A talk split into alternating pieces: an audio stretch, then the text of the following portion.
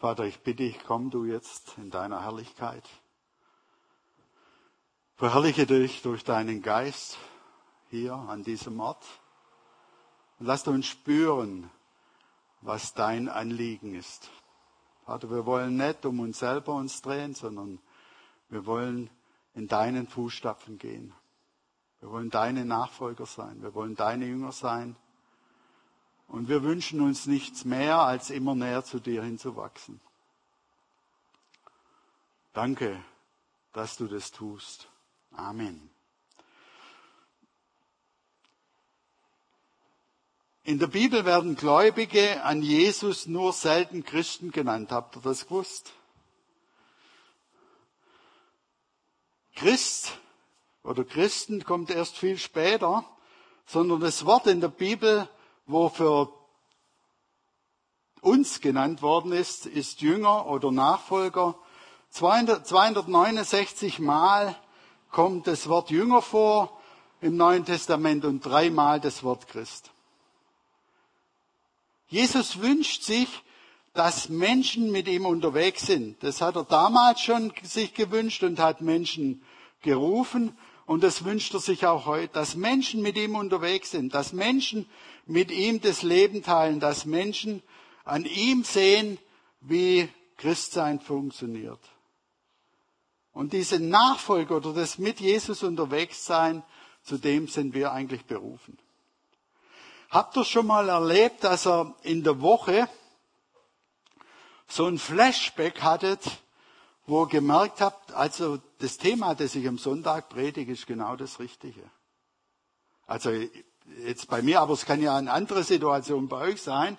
Wir waren nämlich am Donnerstag mit den Senioren unterwegs im Lavahof und war tolle Sache. Wir konnten Lama angucken, wir konnten zusammen grillen, tollen Kuchen gegessen, miteinander geredet.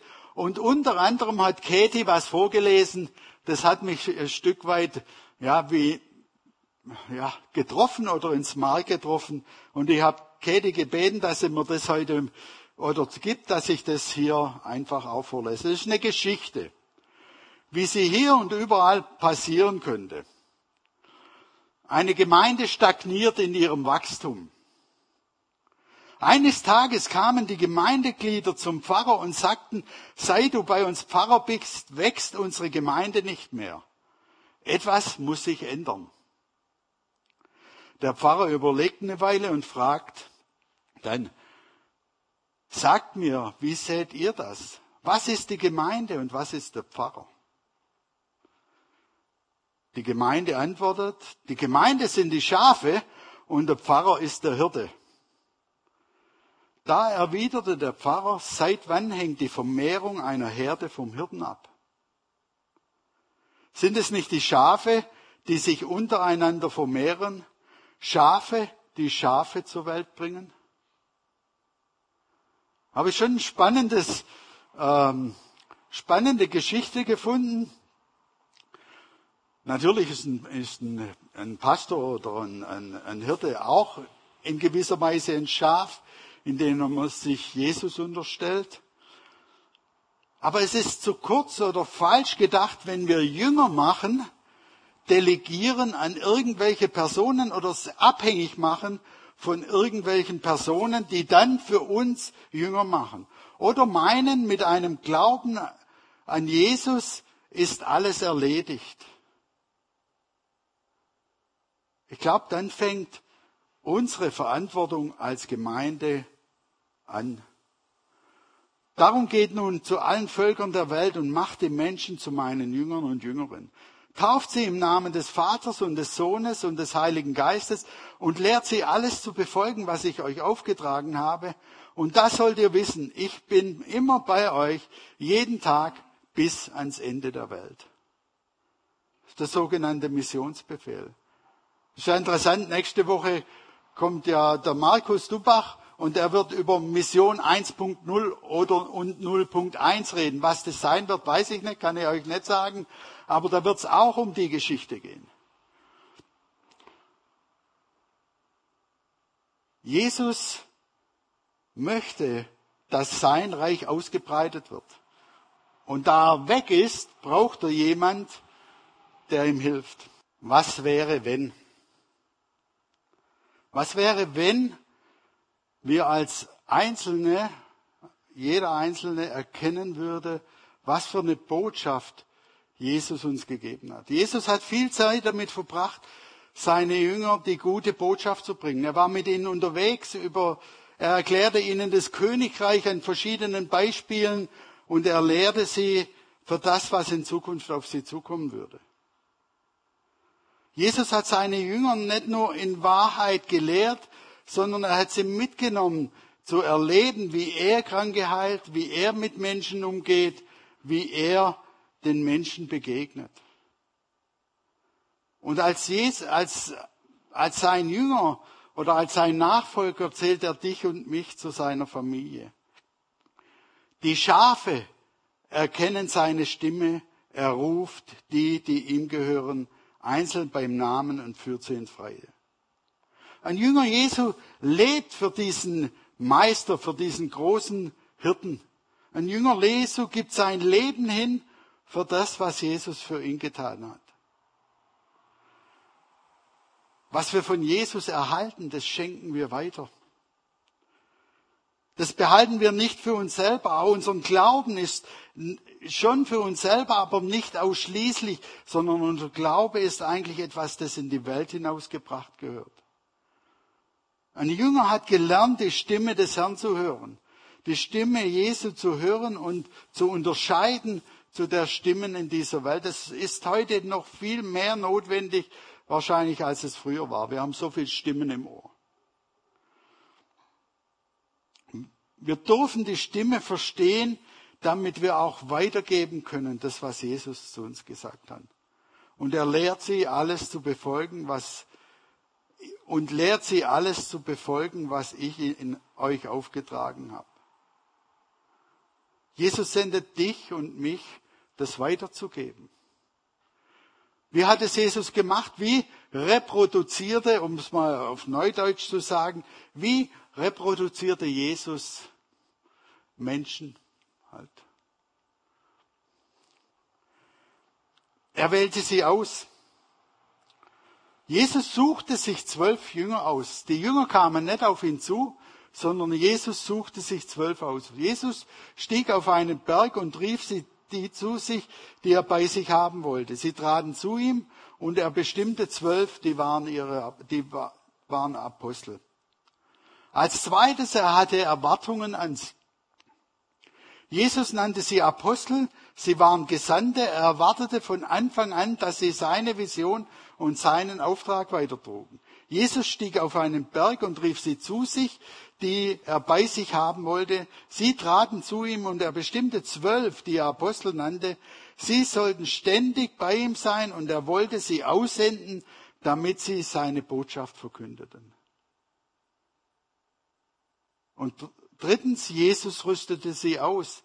Er gab ihnen das Handwerkszeug an die Hand und sagte, jetzt geht hinaus in die Welt und verkündet das Evangelium. Er rüstete Weltveränderer aus, die aus den elf damals entstand Bewegung, die die ganze Welt verändert hat, die sogar politische Veränderungen gebracht hat. Er sandte sie aus, als er wegging, gab er ihnen den Auftrag, geht hin, befreit die Menschen, treibt Dämonen aus, lehrt sie und so weiter. Und jetzt muss man ja mal überlegen, woher kamen denn diese elf? Das waren ganz normale Menschen, die, wo ihre Herzen umgeformt wurden. Am Anfang waren sie vielleicht naiv, unwissend. Mit der Zeit wurde von dem Ich, mich, meiner, mir eine Liebe zu den Verlorenen, zu den Menschen, die Jesus noch nicht kannte. Und es wurde von den Schar hart schuftender Fischer, die Tag für Tag sich abrackerten, die aus der Arbeiterklasse kamen, manchmal schüchtern und häufig ängstlich, zu einem Team geformt, das diese Welt verändert hat. Doch als sie Paulus und Silas nicht fanden, schleppten sie stattdessen Josu, Jason selbst und einige andere Christen vor die Politarchen. die höchsten Beamten der Stadt und schrien, die Leute, die in der ganzen Welt für Aufruf sorgen, sind jetzt auch hierher gekommen. Also sie waren schon bekannt, dass sie in der ganzen Welt für Aufruhr gesorgt hatten. Jesus sendet sie aus und sie sorgen für Veränderung.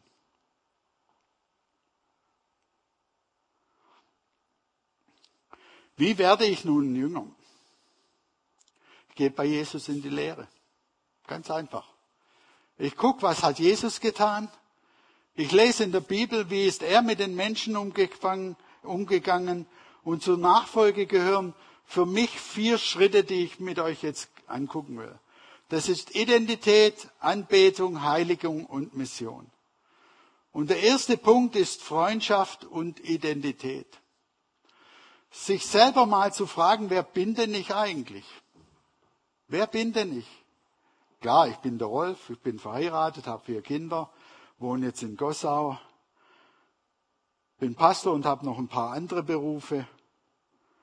Das ist hier nicht die Frage, sondern die Frage ist, was definiert denn mich? Was macht denn mich aus?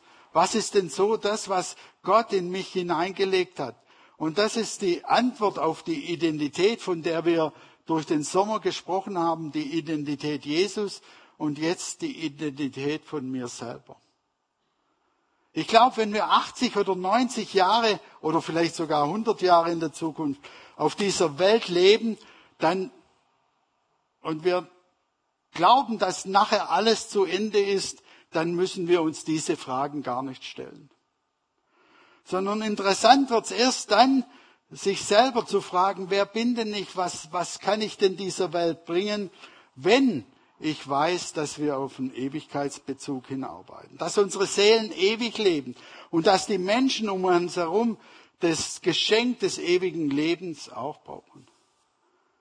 Darum ist es wichtig zu wissen, wer bin ich. Jesus sagt, dass er die einzige Identität ist für uns wir sollen ihn an erster Stelle setzen, wir über alles andere, damit wir ein stabiles Leben führen können. Wenn wir andere Dinge auf den Sockel setzen, dann werden wir von Enttäuschung zu Enttäuschung gehen. Aber wenn wir Jesus, den, der für mich und für dich am Kreuz gestorben ist, auf, das, auf unseren Thron setzen, dann werden wir nicht enttäuscht. Denn er hat alles für mich gegeben und alles für dich gegeben.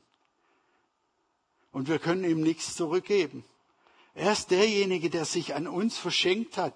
Er ist derjenige, der sich an dich verschenkt hat. Er liebt dich so sehr, dass er dich nimmt, so wie du bist.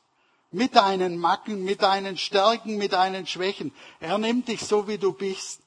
Und er möchte die Menschen um uns herum auch so nehmen. Wir können ihm vertrauen. Und da müssen wir jetzt uns selber immer wieder mal fragen, welche DNA lebt in mir? Die DNA des Himmels oder die DNA der Eltern? Wie wird Jesus meine Identität? Die meisten von uns oder fast glaub alle haben irgendwann mal ein Gebet zu Jesus gesprochen, ich gebe dir mein ganzes Leben. Ich möchte, dass du mein Leiter oder mein, mein Führer sein willst. Und wir haben vielleicht sogar unsere Sünden bekannt. Wir haben um Vergebung gebeten. Das sind so die ersten Schritte auf diesem Weg als Nachfolger, dass wir unsere, unser Leben abgeben an das, an Jesus. Der zweite Schritt ist, sagt die Bibel, lasst euch taufen. Für viele Menschen, die ich erlebt habe, die ich auch getauft habe, auch wenn sie als Kind schon getauft waren, war das nochmal ein Erlebnis, nochmal ein neuer Durchbruch, als sie nochmal öffentlich selber bezeugt haben, ich gehöre jetzt, ich, ich gehöre jetzt ihm. Taufe ist keine Spinnerei oder Spielerei, sondern ist ein Bekenntnis in die unsichtbare Welt hinein, dass Jesus mein Herr ist.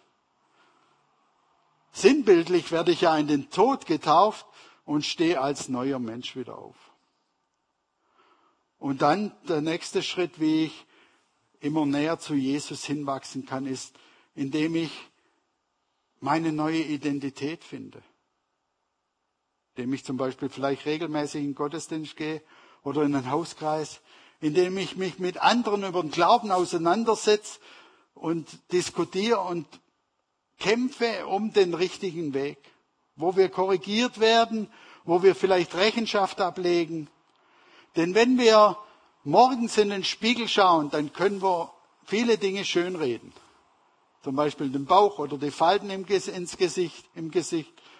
Aber wenn wir Jesus gegenüberstehen, können wir Dinge nicht mehr schönreden. Eisen wird durch Eisen geschärft und ein Mensch schärft das Gesicht oder das Verhalten des anderen. Das zweite Punkt ist Anbeten und Ankommen. Wir sind zur Anbetung geschaffen. Und Anbetung heißt nicht nur Lieder singen oder heißt nicht nur im Lobpreis hier stehen und Lieder zu singen oder zu sitzen und Lieder zu singen, sondern Anbetung bedeutet eine Sache, eine Person ins Zentrum zu stellen. Es gibt hier ziemlich große Anbetungstempel, die nennt man Stadion. Da gehen viele hin, weil sie eine Mannschaft anbeten oder weil sie einen, einen, einen Spieler anbeten. Das Theater mit Messi jetzt zum Beispiel. Für was setzen wir unsere Zeit ein? Was ist unsere Leidenschaft? Was ist das, was unser Herz drängt, wo wir, wo wir hinwollen, was, was, wo uns so von innen heraus antreibt. Das ist, das nennt man intrinsische Motivation, also Motivation von innen. Menschen können in den seltensten Fällen von außen motiviert werden, sondern sie brauchen eine innere Motivation, eine innere Leidenschaft, ein inneres Feuer für das, was, was sie anbeten. Und ich frage uns, ich frage mich das auch manchmal selber oder ich frage das auch uns, ist es Leidenschaft für die, die Leidenschaft für diesen Jesus so groß, dass das Feuer in uns brennt, egal was passiert, dass das Feuer nicht äh, gelöscht werden kann. Erst wenn wir an, zu Anbetern werden, erst wenn wir diesen Jesus oder diesen Gott anbeten, dann wird ein Herrschaftswechsel vollzogen. Trachtet zuerst nach dem Reich Gottes und nach seiner Gerechtigkeit, so wird euch das alles zufallen. Trachtet zuerst nach dem Reich Gottes und nach seiner Gerechtigkeit, so wird euch das alles zufallen. Darum sorgt nicht für morgen, denn der morgige Tag wird für das Seine sorgen. Es ist genug, dass jeder Tag seine eigene Plage hat. Und es kommt sehr darauf an, was in mir lodert, was für ein Feuer in mir brennt, was ich anbete, wen ich auf den Sockel stelle. Wenn wir vergängliche Dinge, geschaffene Dinge in den Mittelpunkt unseres Lebens stellen, werden wir enttäuscht. Ein Auto kann kaputt gehen. Ein Haus kann abbrennen oder durch eine Flut zerstört werden.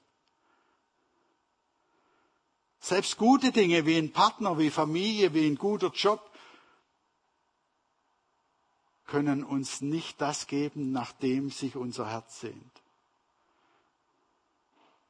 Deshalb ist es so wichtig, dass wir Jesus an erster Stelle setzen. Aus der Identität des Reiches Gottes erleben wir dann Gerechtigkeit. Wir erleben plötzlich, wie Jesus uns Mut zuspricht, wie Jesus uns in den Arm nimmt wenn wir ihn an erster Position haben.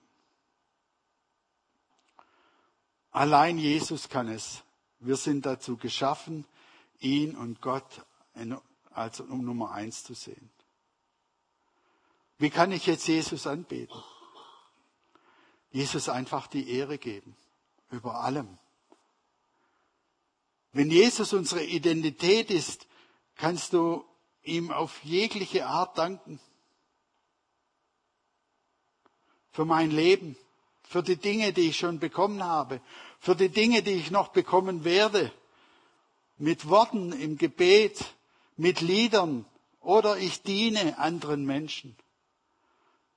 Oder der zweite Punkt, lerne Jesus besser kennen, indem du die Bibel studierst. Nicht in homöopathischen Dosen, sondern die Bibel wirklich mal durchgehst, durcharbeitest und guckt, was steht denn da drin über Jüngerschaft, über Geld, über was weiß ich nicht alles. Dort lernen wir, wer er ist. Wo können wir am besten lernen, wer Jesus und Gott ist? Eigentlich nur in seinem Wort. Nur wenn wir wissen, was wir anbeten oder wen wir anbeten, macht die ganze Sache auch Sinn. Und dann mach Jesus zu Nummer eins in deinem Leben. Stell dir immer wieder die Frage, früher gab es mal so ein Bändchen, weiß nicht, ob ihr das kennt, was würde Jesus tun? What would Jesus do? Was würde Jesus tun in diesen Situationen, wenn es um meine Beziehungen geht, wenn es um mein Geld, um meinen Job und meine Erziehung, wenn es um meine Freundschaften geht? Was würde Jesus tun? Das ist Anbetung. Und der nächste Punkt ist Nachfolge, Leben und Berufung finden. Was tun wir mit unseren Sorgen, mit unseren Nöten, mit unseren Krankheiten, mit dem, was uns schwer macht? Das sind alles Dinge, die uns schwer belasten und die uns, die uns runterziehen. Aber Jesus ist mit einem Auftrag in diese Welt gekommen, frei zu machen. Jesus möchte dich und mich frei machen von Ketten, die uns festhalten. Und zwar wirklich frei. Er möchte, dass wir in dieser Freiheit leben. Du und sich sind dazu berufen, in Freiheit zu leben. Nicht in Zwang, sondern in Freiheit. Und er beauftragt durch diese Freiheit dann dich und mich für dieses Reich etwas zu tun. Und ich merke das bei mir selber, dass man oft gedankenlos mit den Dingen umgehen, die Jesus uns geschenkt hat. Auch mit den Gaben. Wenn Gott uns Gaben schenkt, investieren wir sie da. Oder lassen wir sie brach liegen, weil die Umstände es nicht hergeben. Und ich glaube, dass jeder von uns, du und ich, eine Bestimmung haben, die über das hinausgeht, was wir uns vorstellen können. Wir müssen nicht unbedingt zu Missionaren werden oder zu Bibelübersetzern oder zu anderen Dingen, sondern Jesus möchte, dass wir, du und ich, einen Unterschied machen hier in Gossau. In unserem Umfeld, in unseren Betrieben, in unseren Kindergärten, in unseren Schulen. Und das heißt, wir müssen Dinge neu denken. Wie leben wir das? Wir, wir sollen auf Jesus schauen. Er ist das Zentrum. Sorgen, Sünde, Krankheit gehen nicht weg, indem wir uns darum drehen und uns mühsam damit beschäftigen und uns darauf konzentrieren, sondern suchen wir die Antwort bei Jesus. Lösen wir uns von Bindungen, die wir haben und die haben wir auch im hohen Alter noch. Auch ich habe festgestellt, dass ich bestimmte Dinge in meinem Leben habe, die immer noch an den alten Mensch festgebunden sind.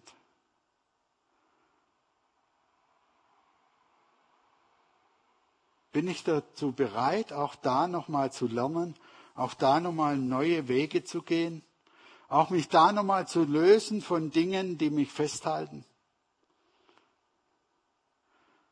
Und dann tausche die Lüge gegen Wahrheit ein. Was glaubst du über dich selber?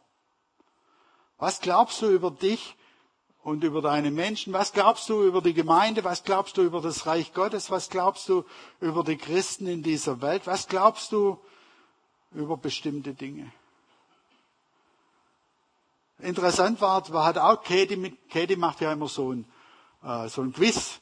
Und auf der zweiten Seite ist dann immer was für uns Pastoren, weil die erste Seite war viel Schweizer, aber auf der zweiten Seite, was steht in der Bibel und was steht nicht in der Bibel.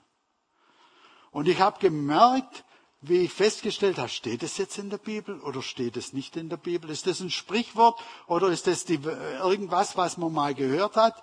Und das hat mich schon herausgefordert, nochmal neu zu denken, was glaube ich denn eigentlich? Ist es wirklich ein biblisches Fundament, auf dem ich stehe? Oder ist es irgendwas Religiöses oder irgendetwas Anerzogenes oder irgendwas, was man daraus gemacht hat? Also die Wahrheit suchen, im Wort Gottes nachzuschauen. Und dann ist auch immer wieder wichtig, den Abfall zu entsorgen, loszulassen, wegzugeben, damit man frei wird. Es sind verschiedene Gaben, aber es ist ein Geist. Und es sind verschiedene Ämter, aber es ist ein Herr. Und es sind verschiedene Kräfte, aber es ist ein Gott, der da wirkt, alles in allen. In einem jeden offenbart sich der Geist zum Nutzen aller. Hier steht nicht in einem Einzelnen, sondern in einem jeden offenbart sich Gott zum Nutzen von anderen. Du bist heute Morgen da zum Nutzen für den, der neben dir sitzt. Wir sind nicht einfach nur Individuen, die, die meinen, jetzt kriegen wir mal was für uns, sondern es geht auch darum, dass wir das, was wir in unser Leben hineingelebt haben, auch weitergeben. Und da kommen wir jetzt zum letzten Punkt. Da geht es um ein aufgabenorientiertes Leben. Wisst ihr, was Jesus und Gott am liebsten hat? Dass alle Menschen gerettet werden. Dass alle Menschen zu ihm finden. Dass alle Menschen ihn erkennen. Jesus liebt diese Welt so sehr, dass er sogar sein eigenes Leben hingegeben hat. Jetzt stell dir mal vor, dir ist bewusst, wie sehr dich Jesus liebt. Und du könntest fast weinen über diese Liebe oder du könntest fast jubeln über diese Liebe. Und genauso sehr liebt Jesus die Menschen um uns herum, die ihn noch nicht kennen. Die jetzt vielleicht austicken wegen der Corona-Zeit. Und das kann uns nicht gleichgültig sein, weil wir ja Jesus lieben. Nochmal ein Beispiel. Wir als Kinder von unseren Eltern. Im Normalfall wollen wir doch für unsere Eltern das Beste. Wir, wollen, wir strengen doch uns teilweise als kleine Kinder vielleicht noch mehr an und sagen, guck mal Mama, guck mal Papa. Und ich glaube, Jesus sitzt auf dem Thron bei seinem Vater zusammen mit dem Heiligen Geist und sagt, wow, guck mal, was die mir für eine Freude bereiten, weil sie mich anbeten, weil sie ein Herz für mich haben. Und wo immer Jesus hinkam, heilte und befreite er Menschen. Wo immer Jesus hintrat, heilte und befreite er Menschen. Heilung und Befreiung waren evangelistisches Stilmittel zur Zeit Jesu. Die Menschen, die geheilt wurden, waren größtenteils nichtgläubig. Er zeigte ihnen den Weg zur Umkehr. Er zeigte ihnen den Weg zurück zu Gott, wieder nach Hause zu kommen. Es gibt eine ganze Gemeindebewegung in Amerika oder in Deutschland oder in der Schweiz gibt es ja das auch, die draufschreiben, nach Hause kommen. Zu Jesus nach Hause kommen. Und Jesus sendet dich und mich. Nachdem Jesus am Kreuz gestorben und nach drei Tagen auferstanden war, sandt er seine Jünger aus. Und zwar mit einem Auftrag. Als Jünger sind wir Gesandte die seine Mission hier auf Erden weiterführen.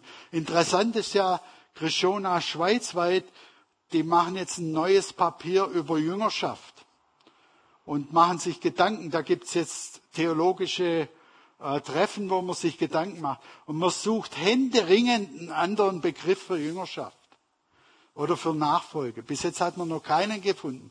In der Vorbereitungsphase für die Predigtreihe habe ich auch überlegt, was kann man anders für diesen Begriff nehmen. Dann habe ich gesagt, äh, erst habe ich drüber geschrieben, Azubi. In Deutschland ist das klar, ein Azubi ist ein Auszubildender. Ich weiß nicht, wie das in der Schweiz heißt, als Abkürzung. Aber Ein Azubi ist ein Auszubildender, wo mit dem Lehrherrn, Herrn, Lehrherren an der Seite läuft, der zeigt ihm dies und das. Guck mal, ich habe früher U-Stahl, also Feilendorf U-Stahl hat es in, in, Deutschland geheißen. War so Metall und das musste das Plan schleifen. Und das hat, hat man mir gezeigt, sonst wäre das nicht gut gekommen. Und dann hat man gesagt, jetzt mach es alleine. Ich guck zu und korrigiere dich. Und wenn du es dann kannst, dann zeig's jemand anders. Das ist Jüngerschaft. Ich lerne von Jesus oder ich lerne von jemand, von meinem Hauskreisleiter, vielleicht auch manchmal vom Pastor. Ich lerne etwas und ich gebe es dann, ich, studiere es ein oder probiere es aus und ich gebe es dann weiter an einen anderen. Und das wollte Jesus machen.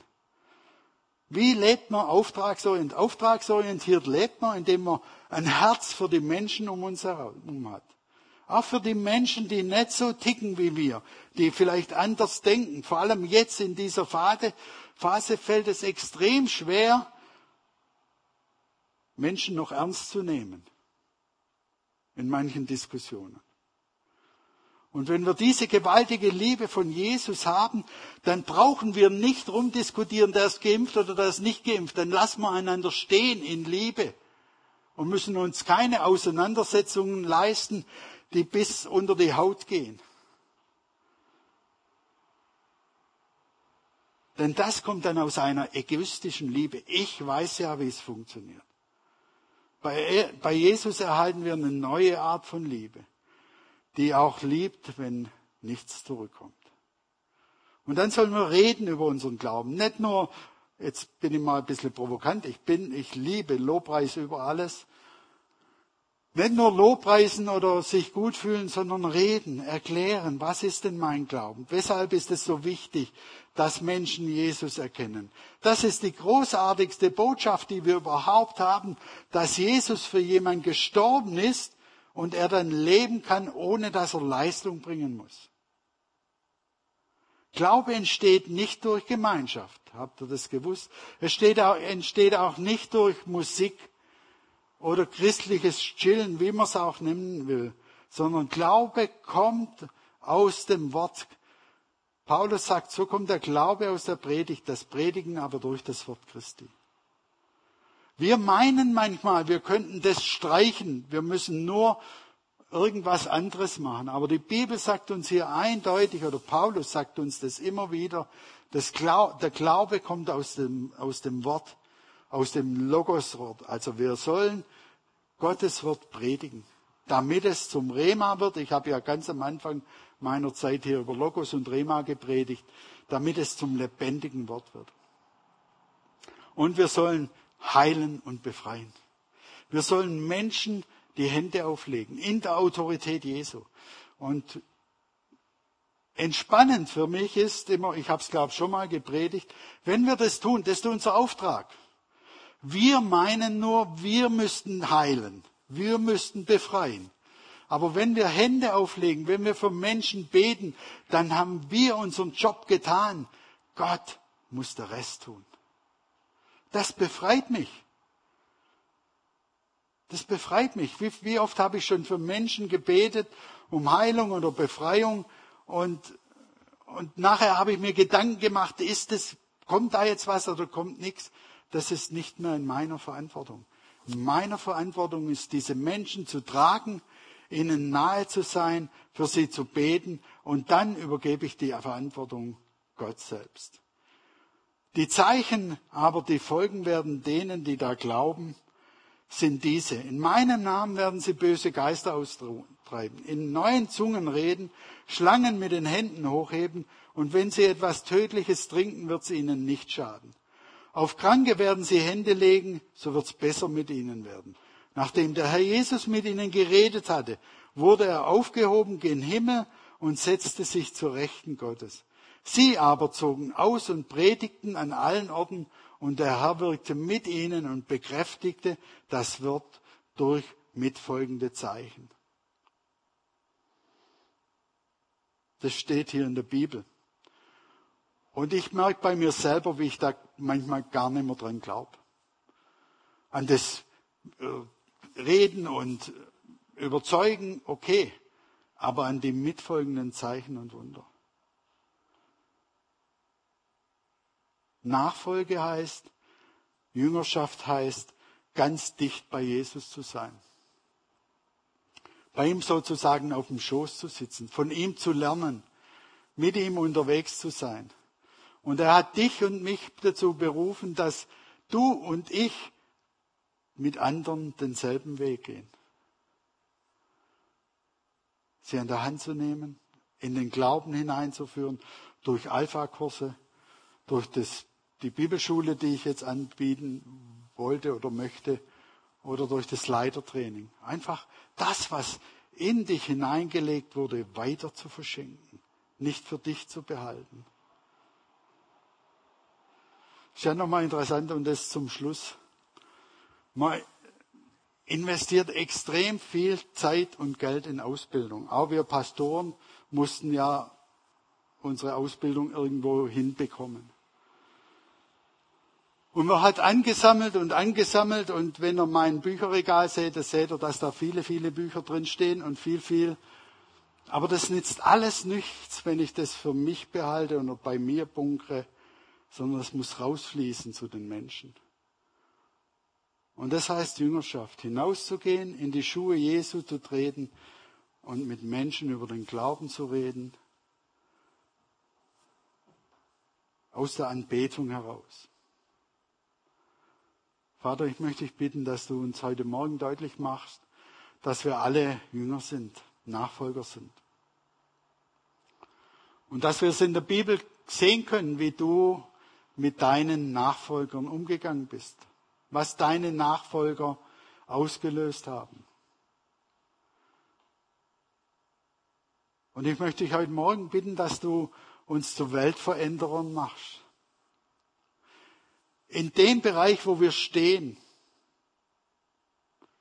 wenn ich nicht mehr kann im Gebet, dass, die, dass ich die Welt durchdringe durch Gebet. Wenn ich noch frisch und munter bin und vor Kraft strotze, dann hinauszugehen und deinen Glauben zu verkündigen. Und alles, was dazwischen ist. Lass uns bitte nicht an anderen Menschen hochgucken und sagen, so muss das sein, sondern lass uns zu dir gehen und von dir hören. Was ist für mich? Wo bin ich ein Weltveränderer? Wo bin ich derjenige, der den Unterschied macht?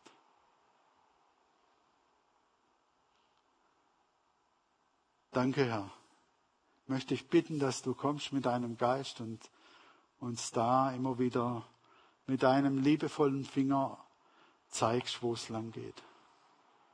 Amen.